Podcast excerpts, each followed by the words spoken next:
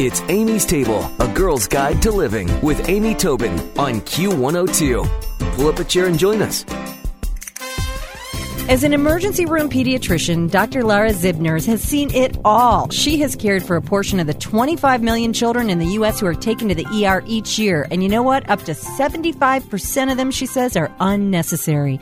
In her new book, If Your Kid Eats This Book, Everything Will Still Be Okay, Dr. Zibners shows parents when it's necessary to take action and when they can go back to bed and call the doctor in the morning. Good morning, Dr. Zibners. How are you? Wonderful. Thank you so much for having me. Well, I've got to tell you, where was this book when I needed it? Because I was one of those panicky parents. well, sorry, I, I my timing must have been off. well, I've got to say, actually, though, my daughter learned to walk when she was nine months old. Lucky you, so she could get into everything. Exactly, and I don't think she quite had the you know mental prowess to match her physical prowess at that age, and she was bloody more often than she wasn't. So actually, I had a right to be so nervous. But this is really some great stuff. So you say seventy five percent of the people who take their kids in really it's unnecessary. What are some of the most common unnecessary ER visits that parents of children do? Um, you know, well, most of those unnecessary visits um, are, you know, 50 to 75 percent of the estimates, and most of them are nighttime or weekend visits when people don't think that they can call their pediatrician, which in most cases you can, and your pediatrician wants to be called before you come to the ER. You know, Right. both to help you decide if it's necessary, and also to call ahead to the ER if it is necessary and let them know you're coming. But I would say that probably the biggest thing we see that really worries parents is fever. Yes, I know. There's nothing scarier though than a little tiny child with a really bad fever and their eyes are all glazy and they're lethargic. It's scary as a parent. Well, the thing you have to remember is that fever is a symptom, and it's just your body's way of fighting infection. It's your immune system kicking in. So fever is actually beneficial uh, in some ways. The problem with fever is that it makes you feel horrible. So what's more important to us is not the, the fever number. As long as a kid's over three months and is otherwise healthy, that number is not important to me. What's important to me is how the kid's acting, and you can't really assess that if the fever's high. So I say treat the fever just to make you know her feel better, and then if she looks still miserable and is still glazy eyed and and can't breathe and is you know lethargic then that's a kid i want to see but how she's acting with a fever uh, that's that's that's just the fever Well, first of all, just that whole thing was a full circle of good advice. I like that if the child's over three months, that's important. So you worry more about brandy new little babies than slightly older ones. But then the other thing is treat the fever, don't be afraid of it. So is there anything like sometimes you hear about people, um, you know, oh, putting an ice pack on a forehead or something? Is there any way that a parent might treat the fever topically or, or with that kind of an old fashioned treatment that could endanger the child?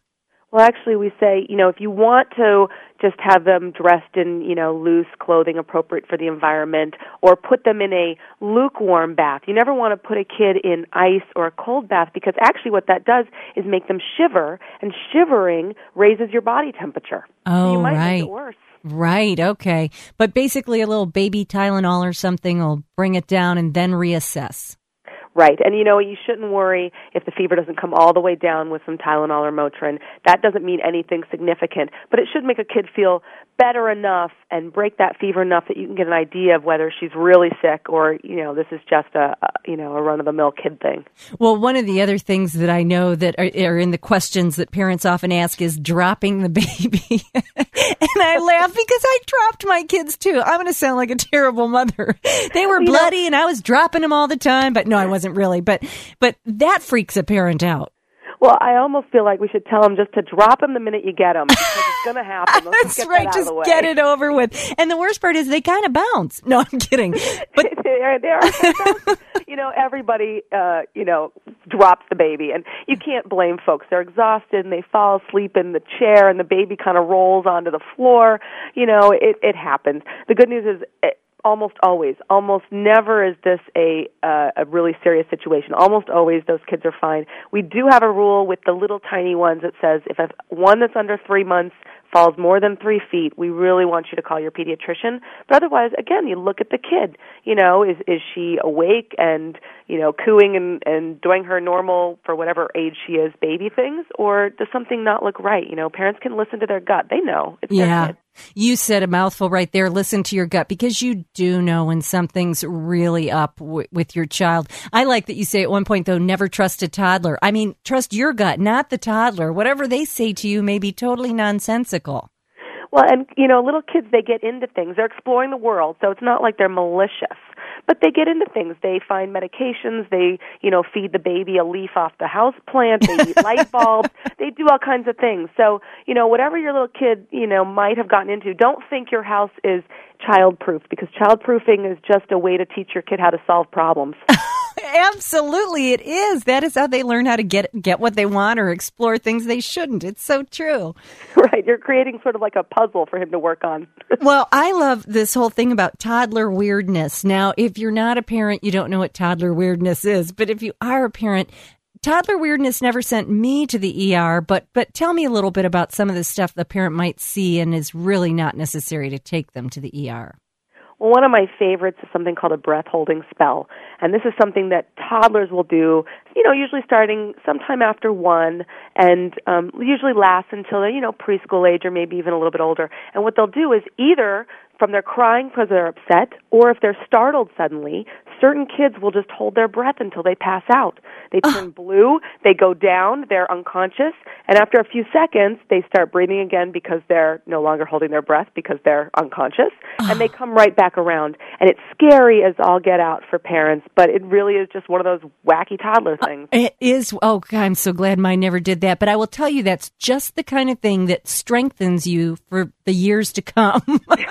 Absolutely. They're just preparing you for what could get worse. If you're just joining us, we're speaking with Dr. Laura Zibner. She's the author of If Your Kid Eats This Book, Everything Will Still Be Okay. How to know if your child's injury or illness is really an emergency. Well, here's something that really is only near and dear to a parent's heart, and that is poop colors. Poop colors.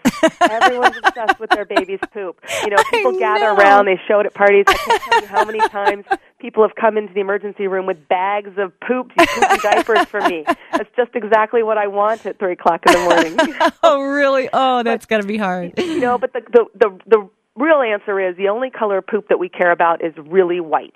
So a white, white poop might mean there's a problem with the liver clearing the bile from the body because what the body's taken in in food or is producing in bile is coloring the poop. So the poop can be yellow or green and that's normal. It can be brown. It can be blue or purple if he had a whole pitcher of Kool-Aid. So all those colors, you know, the whole rainbow can happen, but the one I want to hear about is white. And then, you know, maybe some if there's some blood and it's just a little bit on a hard poop, that's okay. That's just a hard poop trying to get out. But lots of blood or blood mixed in with the diarrhea, it's not necessarily an emergency, but you definitely want to call your pediatrician on those too. Yeah, I think anytime there's blood involved, you anything you tell us is not going to help. We're calling. I mean, fine. you know, it's hard when there's when it's your little one and you see any kind of blood, but that's that's great information. And again, the name of the book is If Your Kid Eats This Book, Everything Will Still Be Okay by Dr. Laura Zibners. And you know what? This is a great book. If you're expecting, you have a friend who's expecting, you have little kids, this is a good one to have in the house. And Dr. Zibners, I really appreciate all of this information today. Great stuff. Thank you so much for having me. It was really a pleasure talking. Thanks for listening to Amy's Table, a girl's guide to living with Amy Tobin on Q102. For more, visit Amy's blog with Q102 online at WKRQ.com.